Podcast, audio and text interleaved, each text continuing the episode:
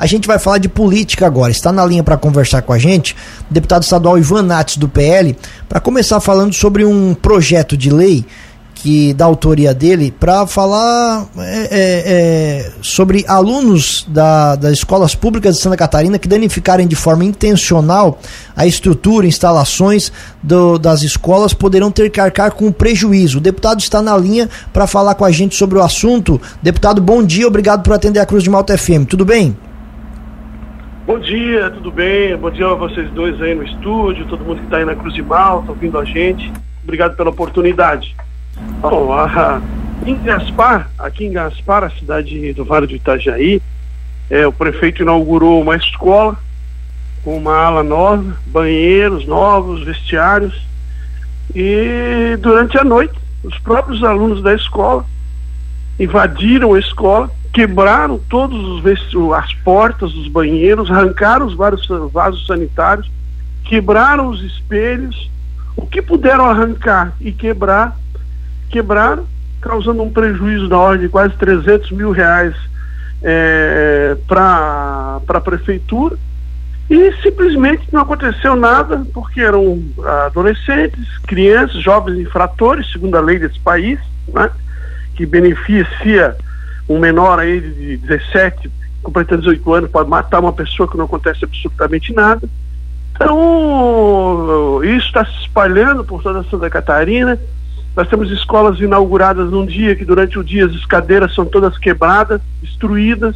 É só procurar aí na internet que você vai encontrar diversas imagens de, de jovens, eh, adolescentes causando vandalismo nas escolas. E isso precisa ter um freio. Nós precisamos punir, precisamos educar através da lei. Então, a proposta de lei que vai ser votada hoje deve ser aprovada, obriga, obriga o Estado de Santa Catarina, independente do valor, a perseguir aquele que causar prejuízo a patrimônio público, especialmente patrimônio escolar. Então, o aluno que quebrar uma carteira propositalmente, destruir um patrimônio propositalmente, se for maior, o Estado obrigatoriamente deverá persegui-lo para pagar os prejuízos e a responsabilidade criminal. Se for menor, o Estado obrigatoriamente deve perseguir os pais para que os pais paguem o prejuízo que o, o filho causou na escola. Então, em síntese, é isso. Hoje a coisa está passando debaixo do pano, acontece o fato, no, no, ninguém é responsabilizado, e o diretor não comunica a delegacia, o diretor não comunica a procuradoria, a procuradoria não faz o processo porque é menos de 10 mil reais, aí é prejuízo, e, e, e continua quebrando, depredando, sem nenhuma responsabilidade. O projeto de lei tenta barrar isso e responsabilizar quem quebrar patrimônio público. Esse projeto de lei, deputado, ele fala a respeito apenas do ambiente escolar? É, na verdade, é, fala do, apenas do ambiente escolar, né? Porque para isso a gente já tem, para outras, a gente já tem legislação federal. E, e, é crime quebrar patrimônio escolar, já é crime, já é, é, é, é, é resultado de responsabilidade civil. Isso já é. O que acontece é que o Estado não está fazendo nada. Não acontece nada. O cara, o, o jovem infrator quebra, destrói, se organiza em grupo e o Estado simplesmente recupera e não faz nada para recuperar o recurso do prejuízo causado. O projeto de lei tem essa, essa visão. Quem quebrar, obrigatoriamente tem que ser perseguido. Tem que, tem que responder. Não tem essa de passar a mão na cabeça, ah, deixa ali, coitado. Não, não, não. Vai perseguir e vai é, exigir a reparação.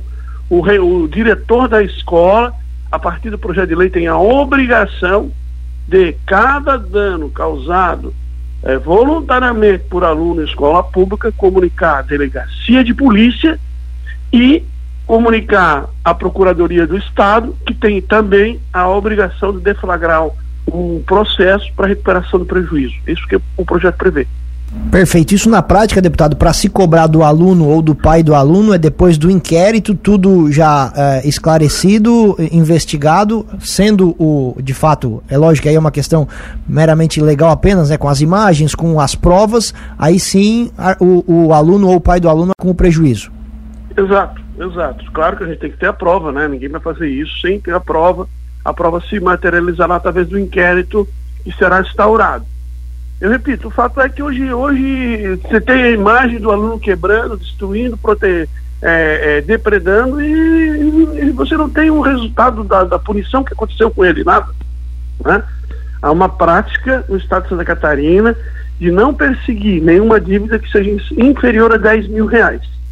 Então o Estado não persegue porque é menor, porque o valor é baixo, porque isso, porque aquilo, e aí acaba instaurando a impunidade.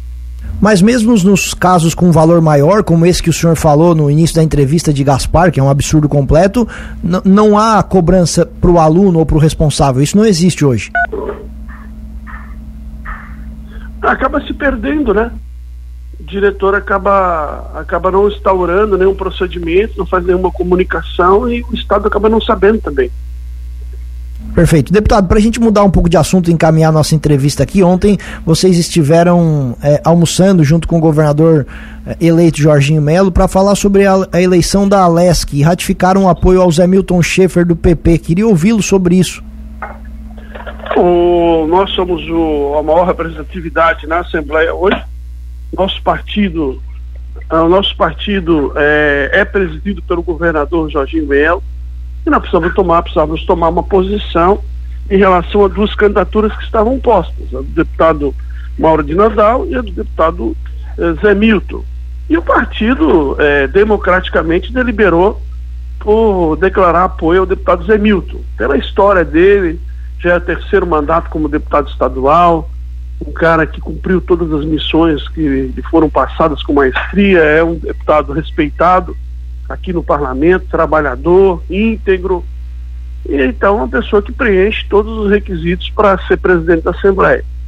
E recebeu o aval do partido, agora cabe a ele construir né, os votos necessários para vencer a eleição. O fato é que ele já sai na frente, já sai com 13 votos garantidos, vai à busca de seis ou sete votos aí para se consolidar como, como presidente da Assembleia na verdade é uma honra para qualquer deputado presidir o parlamento catarinense e não vai ser diferente com ele também.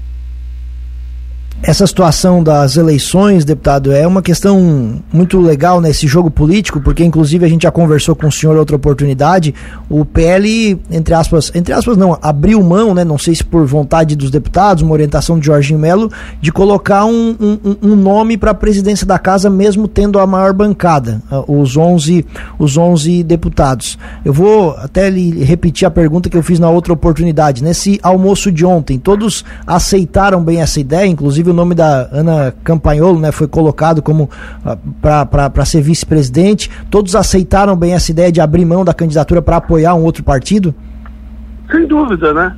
Nós já temos o governo do Estado, nós já, nós já, já, já temos o, o governador de Santa Catarina, nós já temos a maior bancada de deputados federais, seis deputados federais, nós já temos senador da República, nós somos a maior bancada no parlamento catarinense, e nós estamos é, construindo um governo de coalizão, um governo de vários partidos, um governo de pessoas que querem ajudar a construir Santa Catarina. E nós não vamos governar sozinhos, nós não vamos cometer o erro que o atual governador cometeu e que transformou é, Santa Catarina no maior canteiro de obras abandonadas do Brasil. O governador conseguiu ser empichado, empichado duas vezes, o governador que entrou e saiu sem a gente saber o que aconteceu. Então, é preciso governar com as forças políticas, é preciso governar com várias mãos, é preciso governar com vários conselheiros, com pessoas que ajudam a aconselhar o governo a caminhar bem. E então não tem porquê o PL ter a presidência da Assembleia. A presidência da Assembleia tem que ser dado para esse grupo de coalizão que nós estamos montando para dar suporte ao governador Jorginho Melo. O outro candidato, como o senhor mesmo falou, era do MDB, o Mauro de Nadal, outro nome colocado à disposição. A bancada do MDB é maior que a bancada do PP, são, são seis deputados, né? É, por que a escolha? Lógico que você já, já contextualizou, já explicou a escolha do José Milton, mas alguns analistas políticos até citaram a questão do PL isolar o MDB para ele não ter tanta força nesse momento. O porquê não escolher o candidato do MDB? Não, porque o, o MDB já governa, né? Já governou a Assembleia, já o deputado, o deputado Mauro de Nadal foi presidente aí até uns, uns meses atrás. O MDB está governando a Assembleia. Eles são governo. Eles são presidente da Assembleia atualmente. E nós estamos buscando oxigenar o parlamento, dar oportunidade para outras pessoas, dar oportunidade para outros nomes. Está nascendo uma nova é, é, gama de políticos em Santa Catarina. O resultado eleitoral mostrou que os catarinenses querem uma nova experiência. Os nomes tradicionais da política catarinense foram praticamente sepultados nesse processo eleitoral. Isso mostra que o Estado está desejando uma nova gama de políticos, um, um, novo quadro. E o PMDB já é presidente da Assembleia. Já temos lá o presidente mais antigo do, do, do nosso parlamento presidindo a Assembleia.